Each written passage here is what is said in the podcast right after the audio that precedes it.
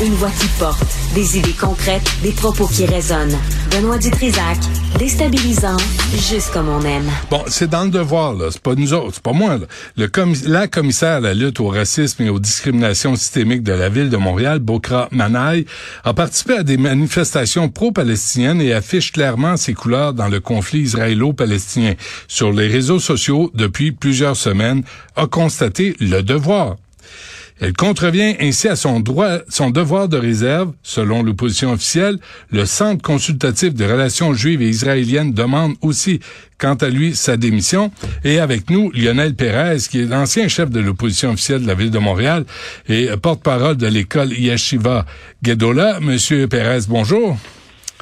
Bonjour, Monsieur Dessézac. Merci d'être avec. Comment ça va, vous? Euh, ça, comment ça se passe? Ah, ça se passe bien. Vous savez, la vie après la politique, euh, on trouve d'autres défis professionnels. Moi-même, je suis euh, avocat de formation, donc euh, évidemment, j'ai j'ai recontinué ma ma pratique de droit. Mais la, mais la politique municipale vous intéresse encore et toujours? Bah, disons qu'on a, on a toujours un, intérêt, on, suit les choses euh, absolument. Donc, euh, est-ce que euh, là, il y a, comme un mouvement qui remet en question la pertinence de Madame Bokra Manaï à son poste de, de commissaire à la lutte au racisme, parce que d'un côté, elle dit qu'elle a un devoir de, elle veut pas parler aux médias, refuse de parler aux médias, mais elle s'affiche publiquement en faveur de la cause pro-palestinienne. Vous, Monsieur Pérez, votre réaction à ça? Ben, moi, je pense, vous savez, euh, on a été là, j'ai été présent lorsque le bureau euh, de la lutte contre euh, le racisme et la discrimination systémique a été créé. Et, nous, ce qu'on avait dit, c'est qu'il faut qu'il y ait un, rôle utile à tel bureau. La mairesse, évidemment, elle a appointé Madame Brochamanaï comme commissaire. Alors, lorsqu'on a un titre comme commissaire, on n'est pas un, simple euh, membre du service municipal.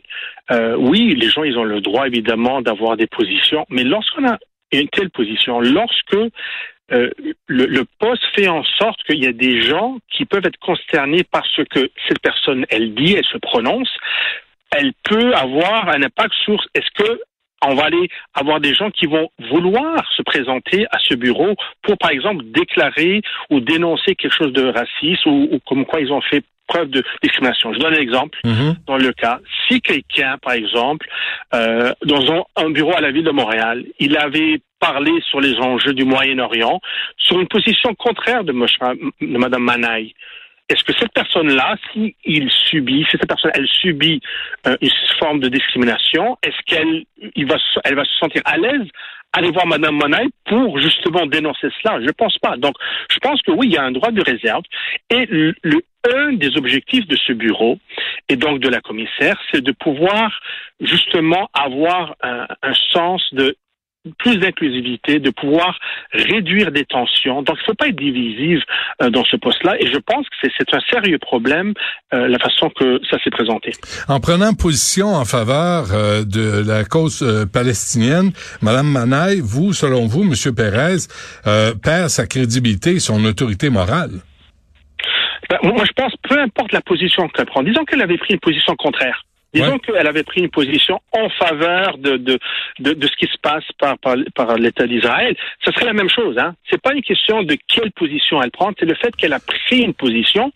Et ça, ça peut euh, engendrer euh, des, des, des, conflits et ça peut euh, rendre plus difficile sa tâche justement pour avoir moins de divisité, avoir plus d'inclusivité. Donc oui, on, a, on a besoin d'avoir un droit de réserve et clairement, c'est quelque chose euh, qu'elle n'a pas fait.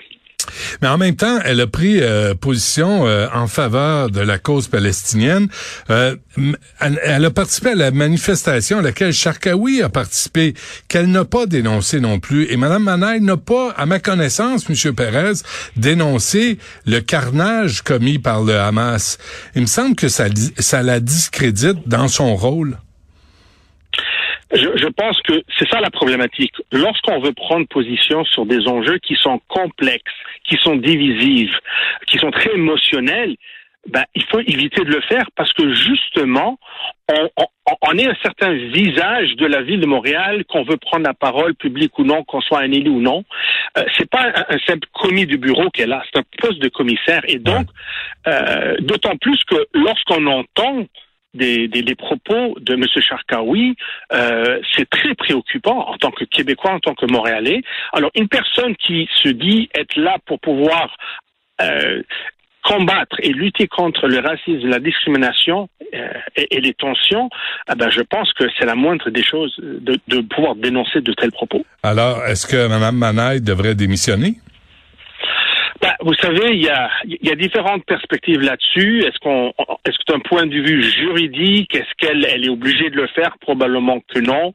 D'un point de vue politique, ça va dépendre vraiment de, de la volonté de, de l'administration actuelle de pouvoir gérer cela. Euh, est-ce qu'elle a outrepassé les lignes de, de droit de réserve? Euh, Est-ce qu'elle va pouvoir continuer à fonctionner? Est-ce qu'elle aura la crédibilité voulue?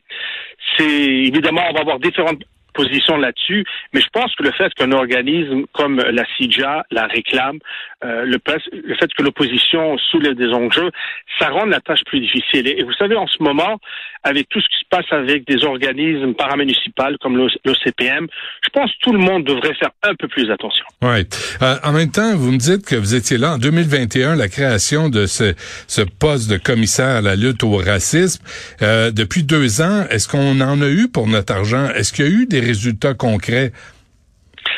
Ben, vous savez, le bureau devait euh, avoir comme mandat en première année d'établir vraiment un plan détaillé euh, justement contre la lutte. J'ai vu rapidement euh, les, les, bilans qu'ils ont effectués au cours des deux dernières années.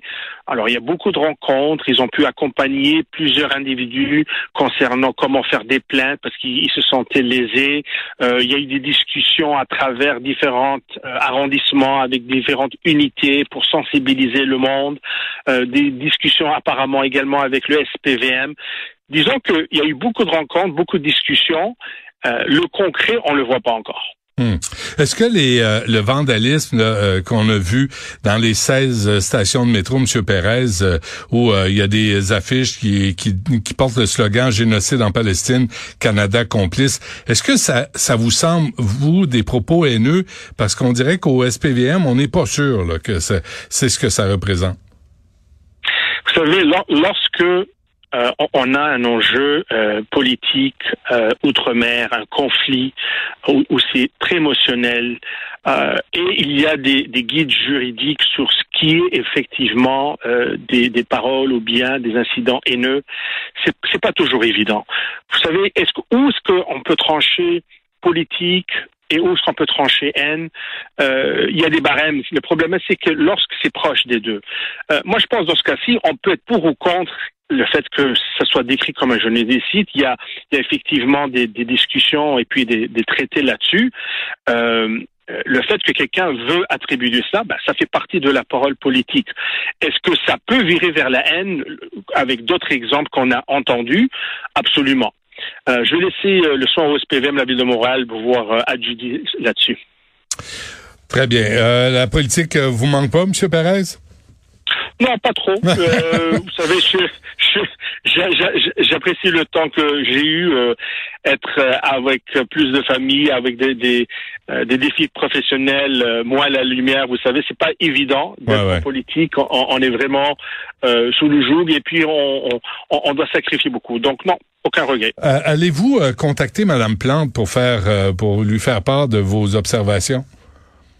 Non, non, je n'ai pas l'intention. Vous savez, vous, vous m'avez demandé, vous m'avez invité, c'est un grand plaisir de, de pouvoir euh, commenter en tant qu'ancien élu sur les enjeux, les choses évidemment que je suis familier, mais non, je ne veux pas commencer à m'émisser dans, dans, la gestion ben, des commentaires auprès de l'administration. Très bien. Ancien chef de l'opposition officielle de la ville de Montréal, Lionel Pérez. Merci, bonne chance. Merci beaucoup. Au revoir. Au revoir.